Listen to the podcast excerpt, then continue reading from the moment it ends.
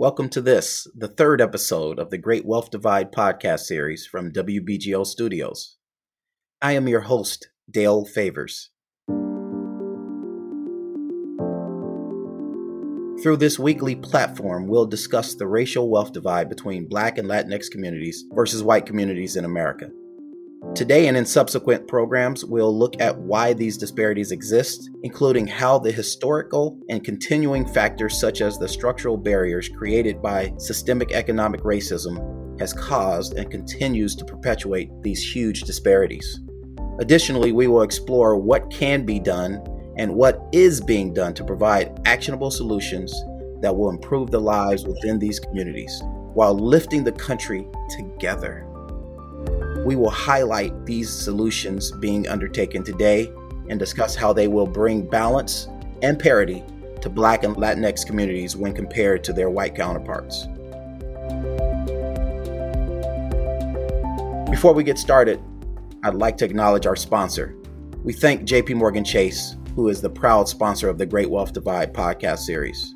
JP Morgan Chase has committed an additional $30 billion to address the key drivers of the racial wealth divide and to reduce systemic racism against Black and Latinx people. Learn more about what they are doing to address these issues by going to jpmorganchase.com slash path forward.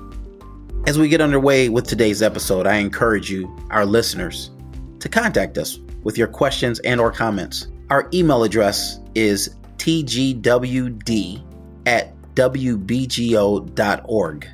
Or you can call us at 212 994 9583. That's 212 994 9583. We look forward to hearing from you. The, the fires that took place in the Bronx were not fires that people set. These were arson fires, fires that owners set so they could collect the insurance on their buildings and then walk away. That was one of today's panelists, Nancy Biberman, founder and president emerita of WHEDco, the Women's Housing and Economic Development Company. She was talking about the arson epidemic of the 1970s and early 1980s, in which building owners deliberately burned down apartments in the South Bronx, all for the purpose of collecting insurance payouts. This mindless tactic destroyed neighborhoods and communities, leaving many homeless but more on that in the later conversation. Today, we'll be discussing disparities in housing. We'll explore the impact of the tactic redlining, employed by many levels of government and in the real estate industry, as well as the implications of decades of disinvestment in Black and Latinx communities and other key factors driving the wealth divide. In addition, you'll hear personal stories of opportunities denied as well as we'll see how Lorraine Hansberry's Pulitzer Prize winning play, A Raisin in the Sun, is still relevant to today's conversation. More importantly, you'll learn about different solutions focused on enhancing fair housing opportunities, increasing home ownership for Black and Latinx buyers, with the potential to expand prosperous and wealth driven communities. In this, the third episode of The Great Wealth Divide. Today, we're pleased to have a group of dynamic thought leaders to discuss a very important issue, which is home ownership as a pathway to building wealth. Our guests today are Eric Richardson, CEO of Growth Development Associates and the creator of the Decisions Decisions financial education platform. Nancy Biberman, founder and president emeritus of Women's Housing and Economic Development Corporation, also known as WHEDco, and Blair Smith, founder and CEO of Promethean AB Strategies and former CIO of the Upper Manhattan Empowerment Zone, also known as UMEZ. In this segment of The Great Wealth Divide, I'll be talking to each of our three panelists separately and in depth, with all three coming together with me on the back end of the segment. Welcome. Today, I want to try to go deep into some of the things relating to inadequate housing, as well as some of the well designed barriers that were constructed to limit access of home ownership to Black and Latinx buyers. And I was hoping, Blair Smith, can you shed a little light on the term redlining and kind of the historical perspective of what it was all about and how it denied wealth to Black and Latinx families? First, uh, Dale, thank you for having me participate in uh, this morning's discussion. Redlining is a term that is used to describe a discrimination tactic rooted in the turn of the 20th century, where both lenders as well as real estate developers, really the real estate industry, conspired to keep African Americans from purchasing homes in certain designated communities. As I was thinking about this morning and the types of information I'd shared, I wanted to share an anecdotal story about my experience growing up in Baltimore, which is a documented example of some of the worst incidences of redlining and how that has affected the African American community there for generations. In my early 20s, I had a, a cousin who's a physician, and uh, they were looking at purchasing a home. They were certainly very creditworthy. The application looked great. And as they reviewed the deed of the home, both the real estate salesperson and my family member was astonished to see that written into the deed was a statement that said that this home could not be sold to or purchased by Negroes. Now, certainly, this this was something that was shocking, and during the negotiation for the purchase of the home, there was a lot of embarrassment on the part of the real estate agent, the developer, etc. So that is a stark example of just the type of discrimination that African Americans were subjected to throughout the history of Baltimore City.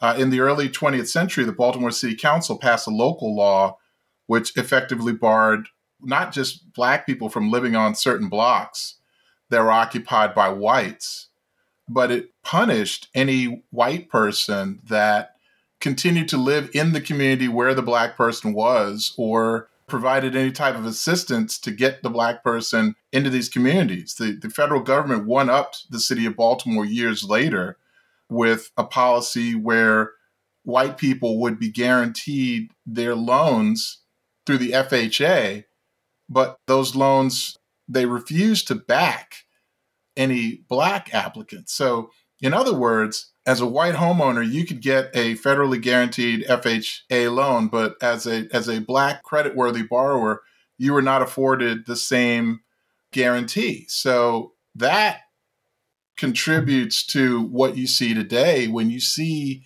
this disparagement of 40% variance in the number of white homeowners versus black homeowners nationwide, it's not really a head scratcher uh, when you examine the history.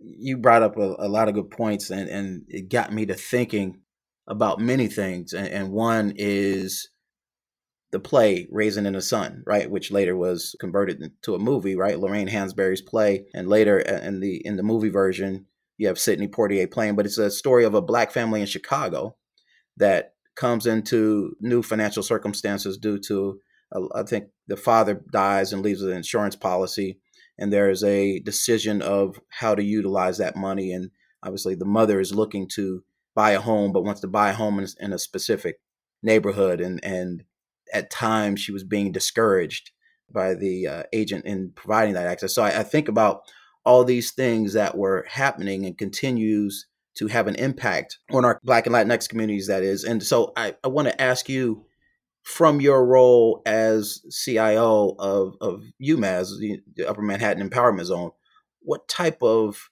issues did you see that the lack of home ownership and the lack of investment in certain communities, how did that have an impact on the, the citizens of those communities? Well, it's a it's a stark contrast. You, you, all you have to do is take a car and, and drive from Grand Central Station along Park Avenue and drive uptown until you get to 125th and Park. And, and you'll see the incremental transformation of the community by way of the type of services that are provided, trash pickup, vagrancy. You don't see these things in other parts of the city. So the question has to be is there a challenge in providing equally the same types of city services in one part of the city versus another part of the city? And that can be anywhere. That could be New York, that could be Chicago, that could be in many major cities.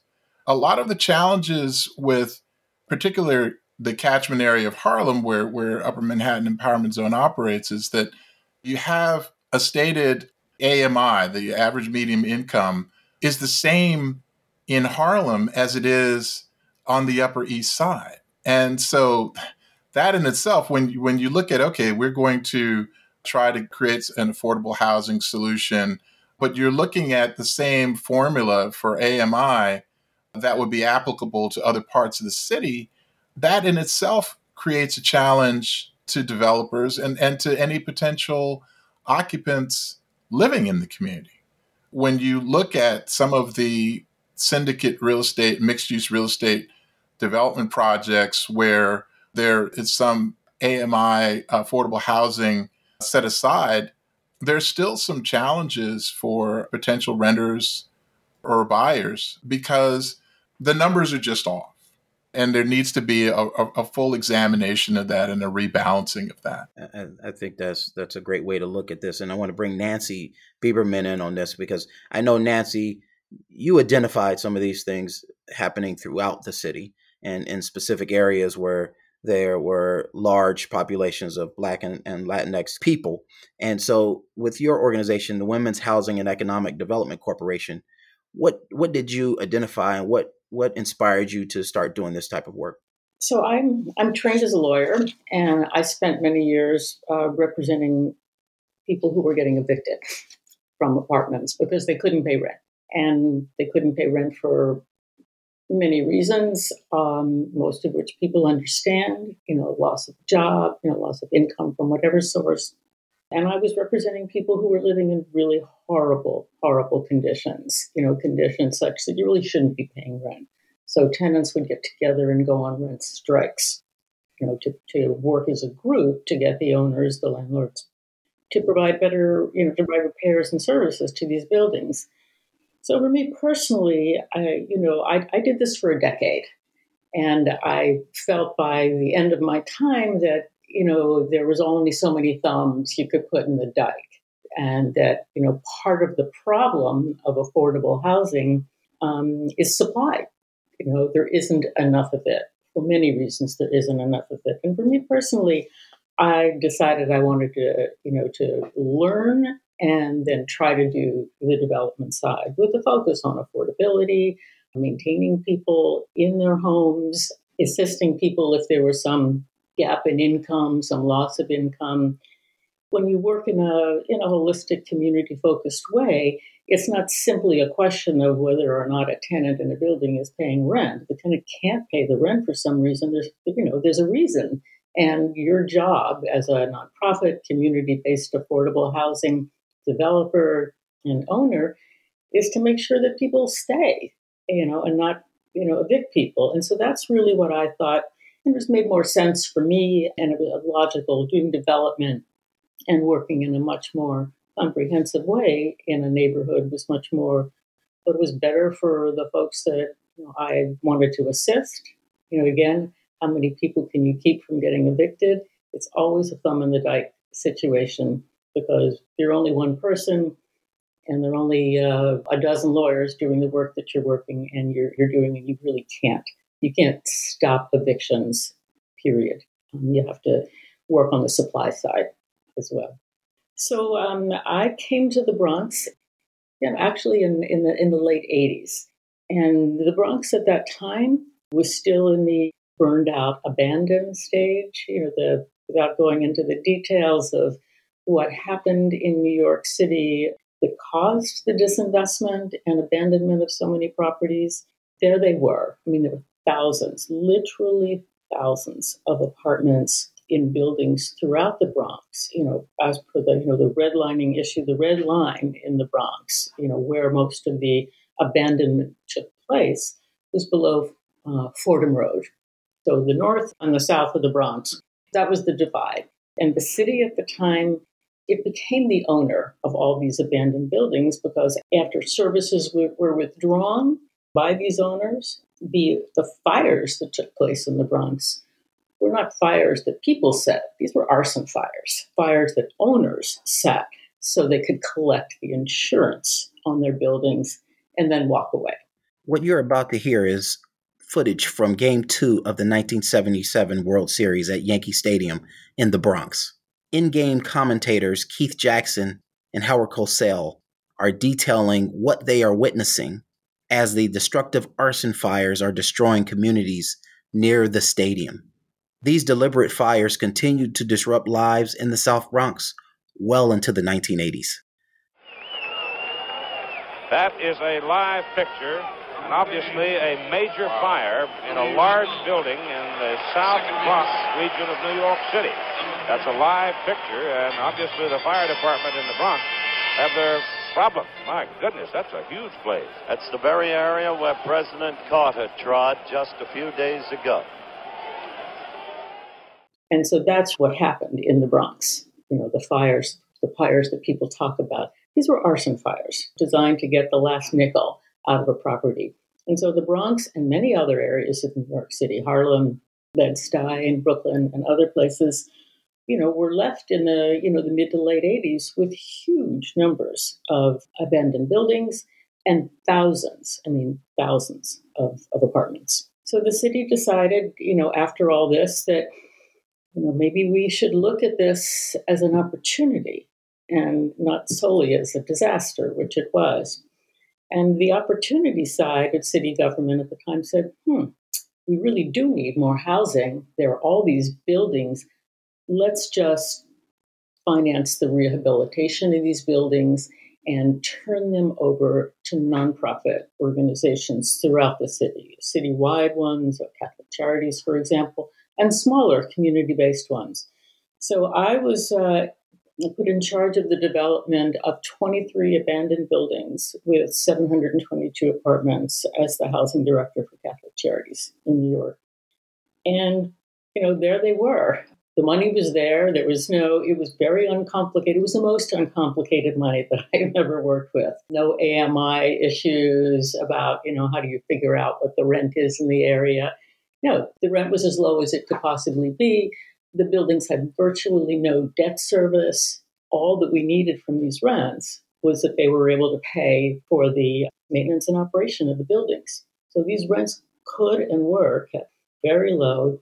I mean, these buildings are all up and running throughout the city, and they are the most affordable, to this day, the most affordable housing units throughout the city. So I was, you know, after the three years of the redevelopment of these buildings, I had the opportunity to take a breath and step back and look at what we had done. And I, I found myself feeling this is not right. I mean, what have we done? The buildings were fully rehabilitated, people could move into them, they were safe, they were clean, but the neighborhoods were still in very, very bad condition. Schools had been closed, firehouses had been closed, subway stations had been closed. There was simply no physical or human infrastructure in these abandoned neighborhoods. So, repopulating the buildings with tenants was frankly a recipe for disaster. It, you know, in most places, it didn't turn into the disaster that it could have been. But for me personally, you know, I just said, uh, you know, this isn't good.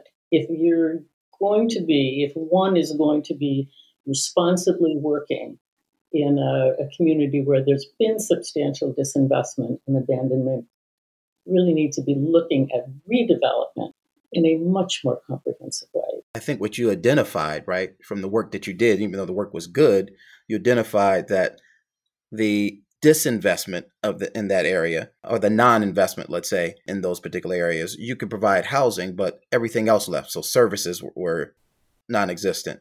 Employment was limited. Access to equitable education limited. Access to transportation limited and so even though you might have been providing this housing and eliminating the opportunity for homelessness it continued a certain type of living condition because of all the other elimination of those particular services and items. Is that what you what you saw? Yes, absolutely. And you know, it was it was it was uh, it was very troubling to walk away from a massive development, which you know, city officials could and did stand around, admire, cut ribbons, and walk away, leaving the nonprofits, you know, to manage the buildings, but ill-equipped, deeply, profoundly ill-equipped to address the you know the substantial concerns of residents who lived in the building. I mean, people had apartments and there were roofs over heads, but when walked out the door with your kid, the streets, you know, the garbage was still not getting picked up. The schools were just terrible. I walked into one school in the neighborhood where we had just finished our 23 buildings, 722 apartments, and there were cartoons playing in classrooms. And nobody seemed ashamed of it or, you know, disturbed that an outsider might see it. It was it was shocking. I mean, it was worse than I than I had imagined. But, you know, it, it really got me and certainly plenty of others before me were thinking, you know, buildings alone, bricks and mortar alone, do not restore neighborhoods that have been decimated systematically and purposefully decimated.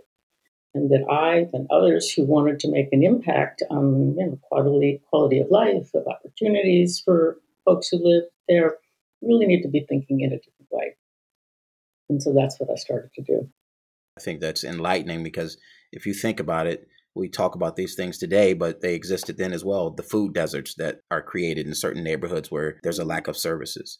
And when you talk about the education, I think that that's education is the platform that leads to all the other things that we're talking about here from creating wealth and preserving wealth from a generational standpoint. I want to bring this to Eric Richardson because I know the work, Eric, that you're doing at Growth Development Associates and with the creation of the Decisions Decisions financial education platform.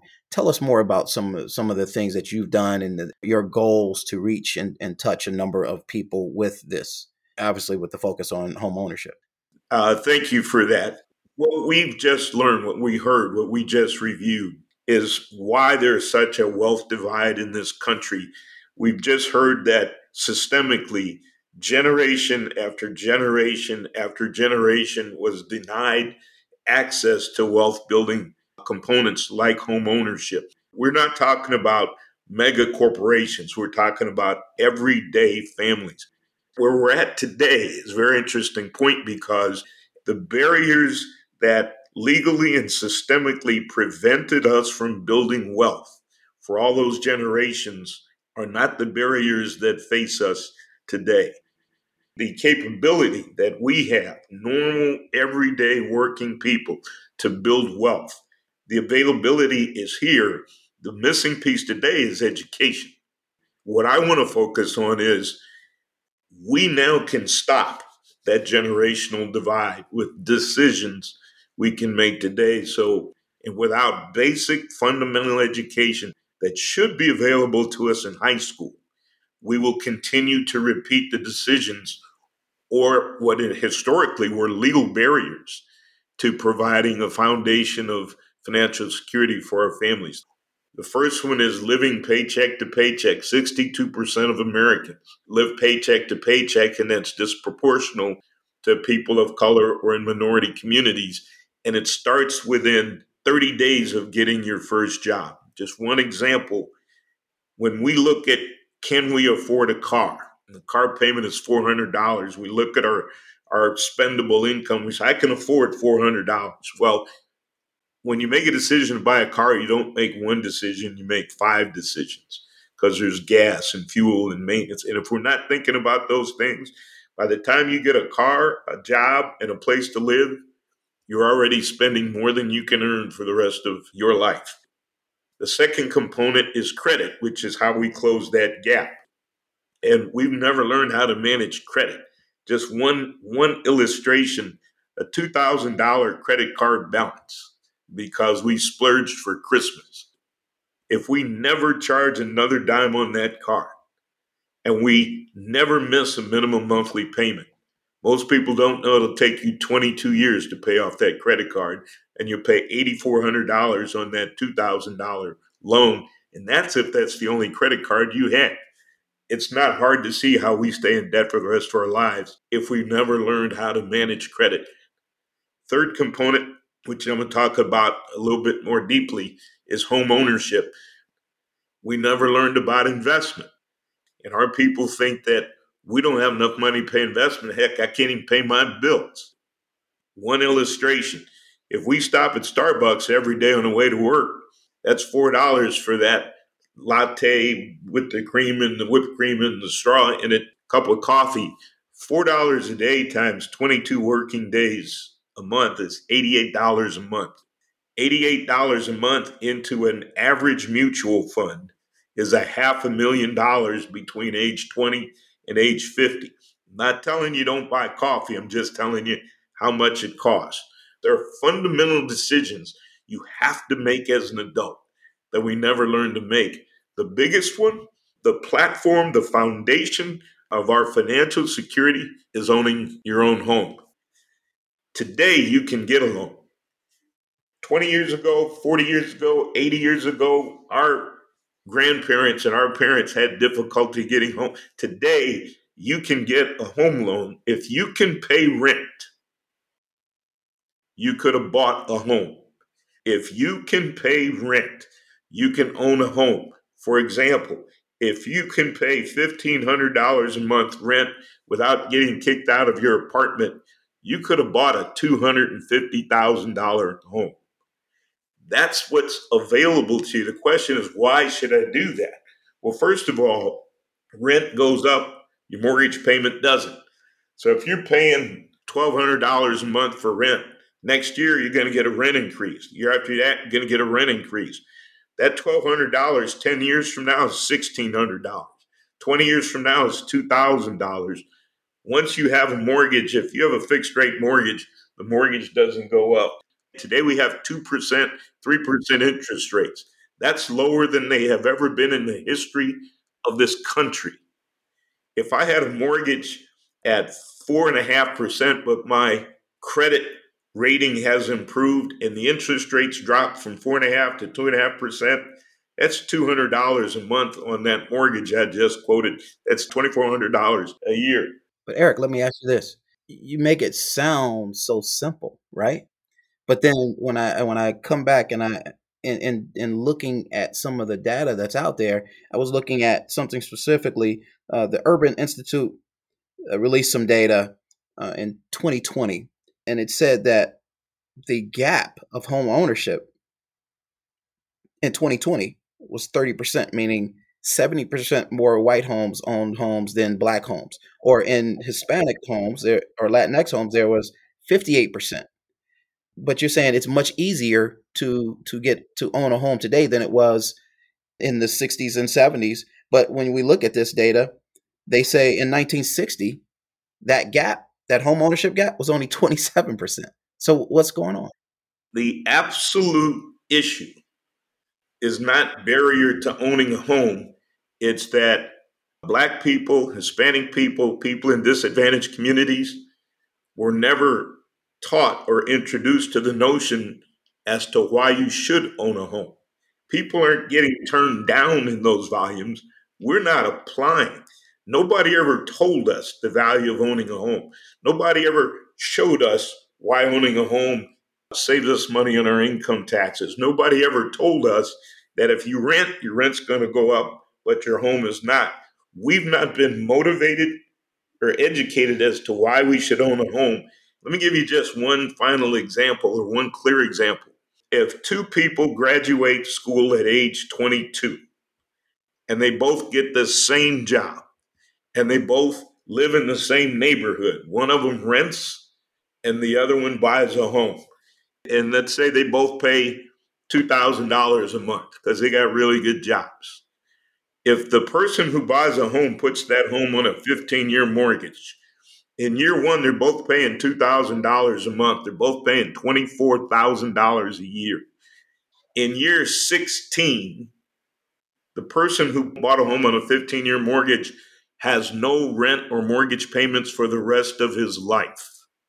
The other person is still paying $24,000 a year.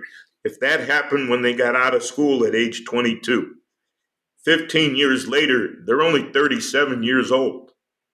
The person who bought a home is rent free for the rest of his life. Let me tell you what that means. If they live to be 87, that's 50 years. 50 years of not having to pay $24,000 a year. That's $1.2 million that the homeowner won't pay, that the person who's renting will pay. If you can pay rent, you should buy a home. People say, well, I don't have down payment for a home. Mythology. If you can afford first month's rent, last month's rent, and security deposit, that's the same amount it would take to buy a home. People say, I don't have money to buy a home, but we'll spend $40,000 for a four hour party at a wedding. Instead of getting wedding gifts and can openers and, and skillets, do a GoFundMe for my down payment for my home. Every black person, every Hispanic person in this country should buy a home and put it on a 15 year mortgage.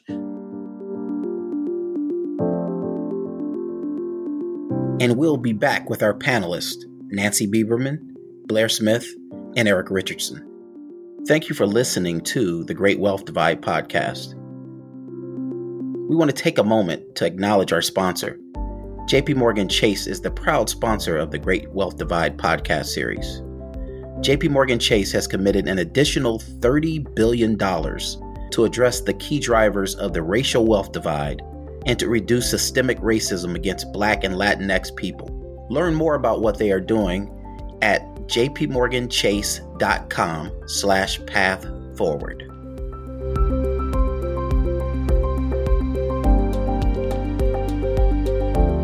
I want to bring this back to to you, Blair Smith, because Eric said something that triggered my thought, and, and it's about credit and the ability to manage credit when did when were you introduced to the to the thought process of understanding the importance of building and managing your your credit rating?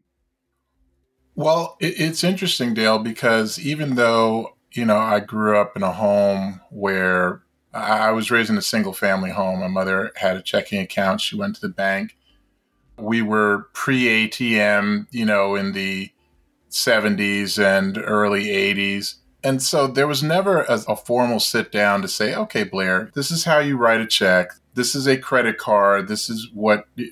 There was really no no formal discussion. It was just assumed that at some point, either in school or somewhere, that you would that you would learn these things. Now that's that's not typical of every African American household. If you talk to some other folks, uh, John Rogers and others, there, you know there was a there was a formal sit down where your parents educated you about credit and borrowing and, and home ownership. It's very intermittent in our community. I, I would suggest that it's it's very scattered. My first credit card I received in college, I, I received my education about a credit card from the lender, from Citibank. So that was where that was the person that told me what a credit card was. And then even with that, there wasn't a full understanding of credit ratings or agencies.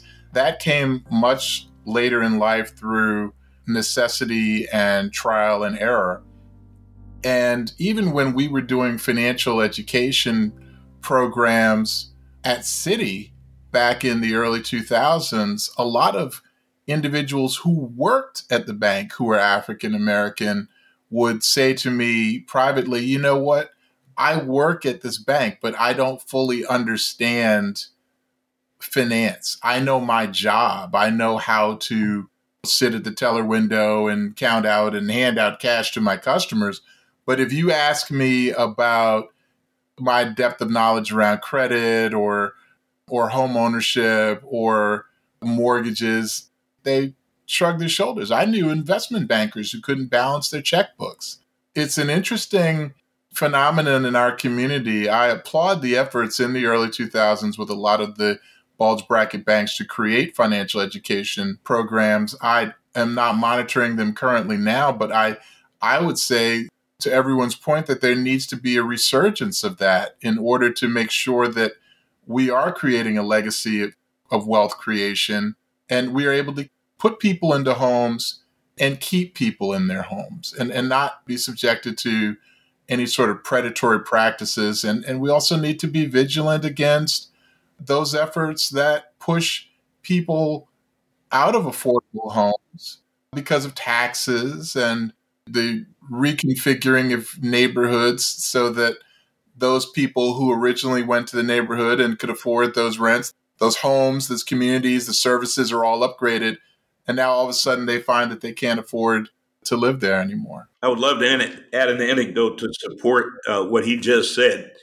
Before NationsBank merged with Bank of America, literally the week before they merged with Bank of America, I asked the vice regional vice president NationsBank to allow me to teach their loan officers in every city how to do a first time home ownership seminar that was designed for people who weren't looking for homes to wake them up and introduce them to the wealth building of home ownership. And I challenged him. I said, if you put a hundred of your customers in a room, let me talk to them for an hour. They will fill out mortgage applications. He said, Eric, I'm going to accept your challenge, but I'm not going to bring in my customers. I got 5,000 people in St. Louis who work for the mortgage company. 95% of my employees don't own their own homes. So a week later, I spent an hour explaining the seven ways that owning a home builds wealth to the employees of NationsBank Mortgage. And an hour later, 42% of the people in the room filled out a mortgage app without leaving the building and another 40% signed up for credit counseling because now they had a reason to care about home ownership. The secret sauce is education. Right there, the education is the key piece. Nancy, I want to tie the three things that we hear together. If educated on what is available and the discipline of savings is initiated, then the opportunity for home ownership is available. Is that what I'm hearing? Yeah, I mean, I, I could, you know, let me say that um, I agree completely with that, and I think that each of us sort of are, are come to that, you know, through slightly different routes. So the route that I would articulate is the learning process of adults that or or young people as they're growing up that they need to be thinking about these things you know comes about in a variety of ways. It's not always sort of a didactic a sit down let me explain credit and home ownership it's you know it's providing various sorts of opportunities you know that can lead to that same result so for example in the three developments that WHEDco has done over the you know the last 25 years you know, we've built over 800 apartments and three separate developments, starting by asking women who live in the neighborhoods, what do you need in order to get ahead? You know, we have an opportunity to build a building. That's apartments. What else? And the things that we're told, you know, and specifically what else, you know, asking neighborhood women, how do you make ends meet? Uh, if you're not an employee of somebody, you know, what do you do to make ends meet? And the things we heard were I take care of kids in my own home, and that's how I make ends meet. I cook for church suppers and neighborhood events, and a few other items like that. But those are really the core elements taking care of kids, you know, home based small businesses, little micro enterprises, and cooking in homes were things that people were doing, was happening already. And so, what we had the opportunity to do is to say, you know, we've got this big building here. It was a former hospital in the Bronx. It's been abandoned for 25 years. What could we do, in addition to apartments, to help the women in the neighborhood advance those small enterprises into something that was, you know, more family sustaining over a long time that could lead them in the direction of home ownership if that's something, you know, that they wanted to do. And so we created a 4,000 square foot commercial kitchen in our first development that, you know, small food producers could rent. They could, the, the kitchen was, you know, health department licensed, which means if you produce something there, you can legally sell it You can sell it to a supermarket, you can sell it at a farmer's market, you can sell it wherever you want. We also created a program that trained women to become licensed home based childcare providers. The licensing, again, opens them up to sources of revenue for providing childcare that wouldn't have been available had they just remained informal caregivers. We created a, a Head Start Center that served thousands of children over the years.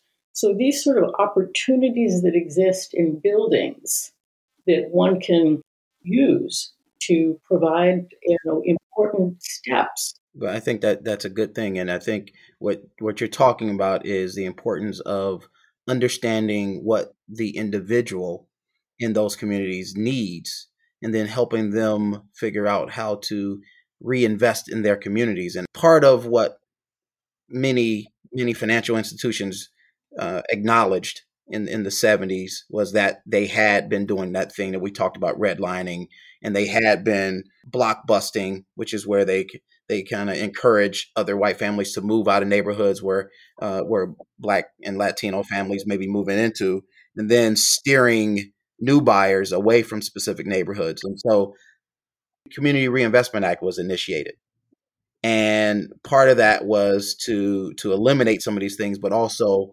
encourage lending in these spaces. Eric, I want to come to you just relating to those things and the Community Reinvestment Act. What are you seeing banking institutions doing, utilizing uh, CRA dollars to to invest in communities that have been underserved? That is. I think that's an important question, and I'm going to start with some comments that uh, Nancy made, which is there are all kinds of ways that people have to bolster bolster their income, and bolstering that income to pay their rent would also be the same income they need to own a home.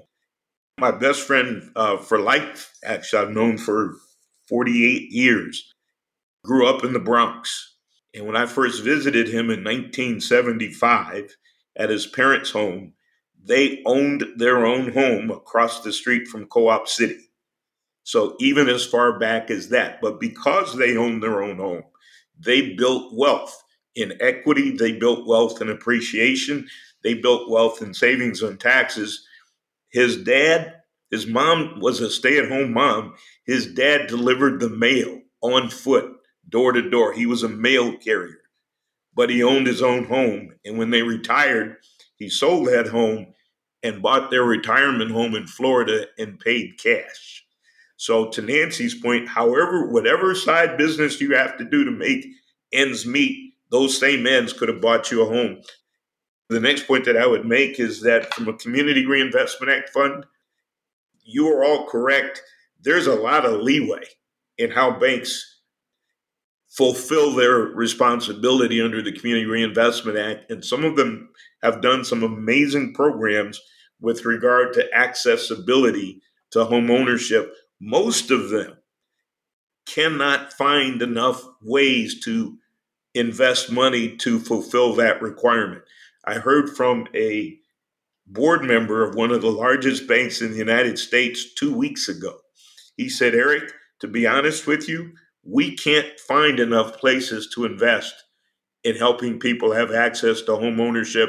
So, most of us, in order to fulfill our requirements, at the end of the year, we just buy bad mortgages. But that is not what the Community Reinvestment Act was created for.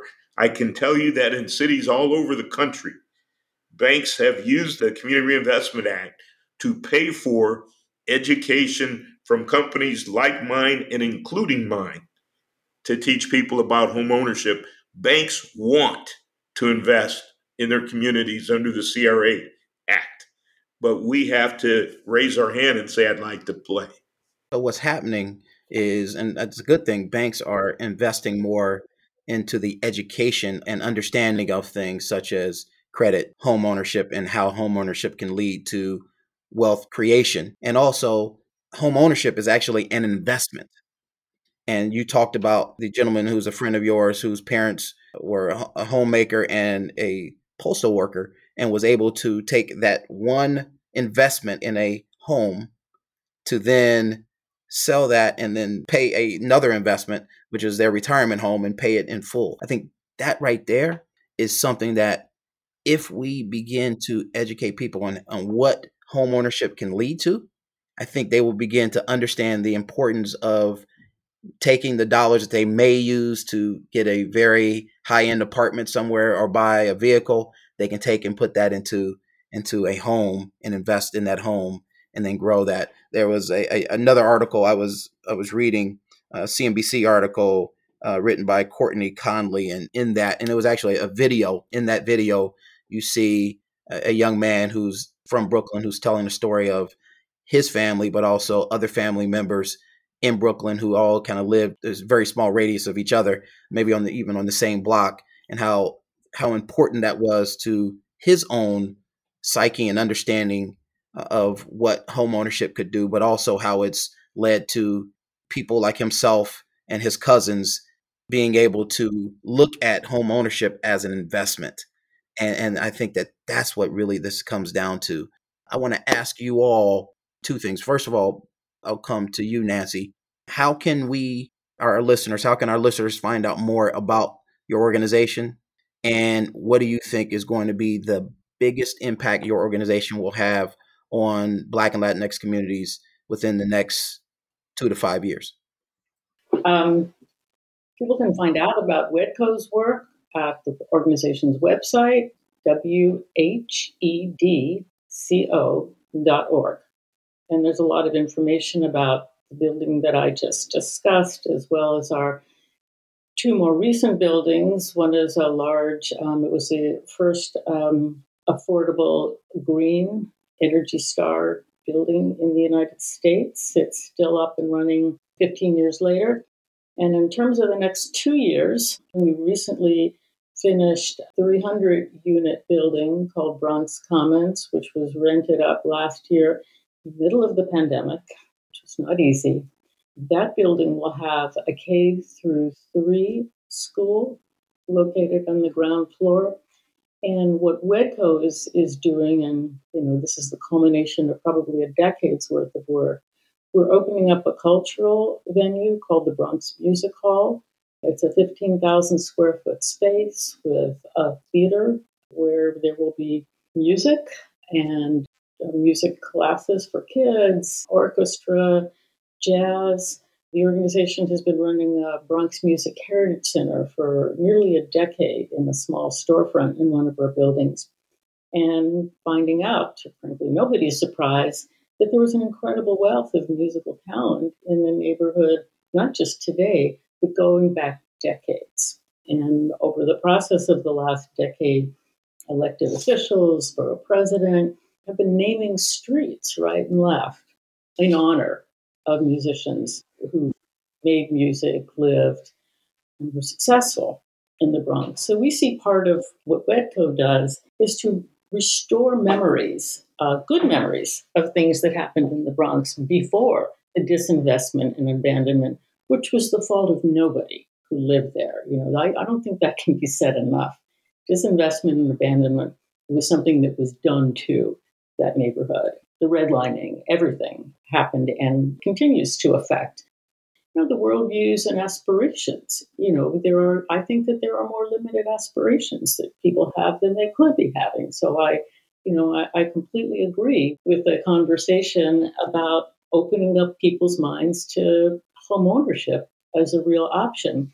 And I think that the ways that that happens, whether it's early childhood education opportunities, whether it's opportunities for women to develop small businesses that they already seem to be doing and want to do, and whether it's you know cultural institutions that can you know that can already and will continue to be sort of the fabric you know of the neighborhood. Um, I think all these things go into believing that one has a right. Really, I don't mean that in a legal sense, but it is in a legal sense too, a right to own a home and a right to aspire to things that people like my family have aspired to. I mean, I started out in a house in a family. My dad was a a GI in World War II. He had one of the great mortgages, 30 year fixed rate mortgage from, as a GI. And, you know, they were able to pay off the tiny house that we lived in in West Philly when he was in his mid 40s. You know, They had no money, you know, zero money. It was a zero money down, you know, 100% financing. That's the kind of opportunities we ought to see today.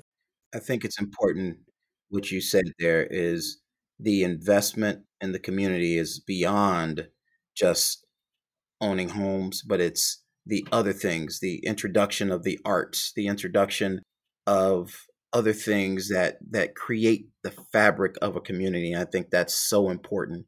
And I thank you for sharing those thoughts because it takes me to Eric, who I, I want to better understand how can we find out more, uh, our listeners find out more about your organization, better understanding of where they can get access to the decisions decisions uh, educational platform. Where, where, where can they do that? And that's one question. And then secondly what is your goals over the next two to five years in impacting black and, and latinx communities?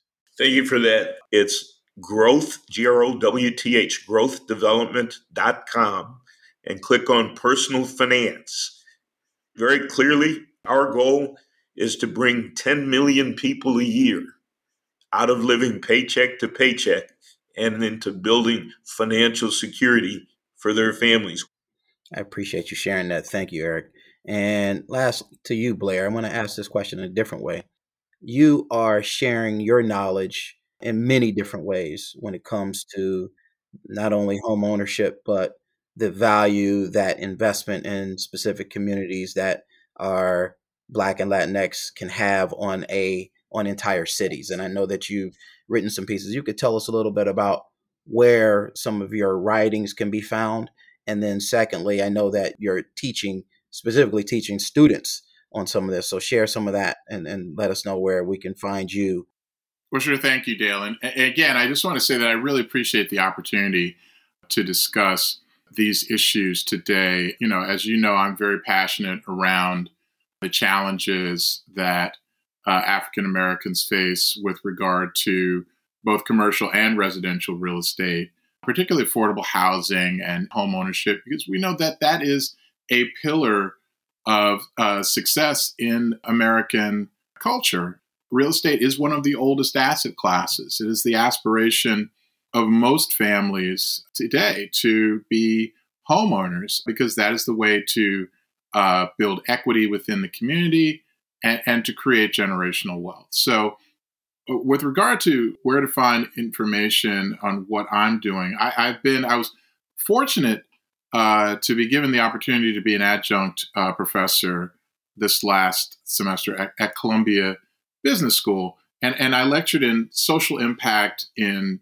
uh, real estate investing. I certainly wouldn't expect our listeners to try to pay the hefty tuition that comes with enrolling in a class like that. So you can read the business case that I was given the opportunity to write while lecturing, which is called Doing Well by Doing Good. And, and it gives it an outstanding example of how you can successfully, within the construct of inclusive capitalism, you know, create affordable housing. It, it outlines the efforts of a developer in South Central Los Angeles to create a very inclusive affordable housing fund. They built 1,500 houses out there, wonderful neighborhoods. Community was cooperative in, in their efforts. They made a point to create a double bottom line as well as uh, executing successfully on corporate social responsibility. And you can find this uh, case on the Caseworks website. Uh, I also frequently post on LinkedIn, and you can find me under Blair Carl Smith articles and references and information that will lead you to learn more about the efforts of affordable housing and workforce housing developers. And I think we're seeing a paradigm shift in this more cooperative landscape of banks, community development financial institutions, minority deposit institutions, black owned real estate developers, and mainstream real estate developers in getting together and curating a more customized, affordable workforce housing solution that is beneficial to low and moderate wage earners, to essential worker wage earners, to working class workforce wage earners. And, and because of, I, I think I stated before, this huge demand, you know, there's there needs to be a, a million affordable housing units built in this country in order to sustain the demand. But I see it all as slowly moving in the right direction. It, it, the momentum needs to be sustained and perhaps even picked up a little bit, but um, I think it's all going uh, in the right direction. Thank you for that, Blair. Eric Richardson, CEO of Growth Development Associates and creator of Decisions Decisions financial education platform. Nancy Biberman, founder and president emeritus, Women's Housing and Economic Development Corporation, WHEDco and Blair Smith, founder and CEO of Promethean AB Strategies and former CIO of Upper Manhattan Empowerment Zone. Your efforts to drive change and lessen the wealth gap is not overlooked and is much appreciated. We again would like to acknowledge our sponsor. JP Morgan Chase is proud to sponsor the Great Wealth Divide podcast series. JP Morgan Chase has committed an additional $30 billion to address the key drivers of the racial wealth divide and to reduce systemic racism against Black and Latinx people. Learn more about what they are doing by going to jpmorganchase.com slash path forward. The Great Wealth Divide is a WBGO Studios production. Mike Sargent is our producer. Eric Wen is the creator of The Great Wealth Divide and executive producer. I am your host, Dale Favors. We'll be here next Wednesday with the fourth episode in the series of The Great Wealth Divide. Look for us wherever you listen to or download your podcast, and also at WBGO.org. So long.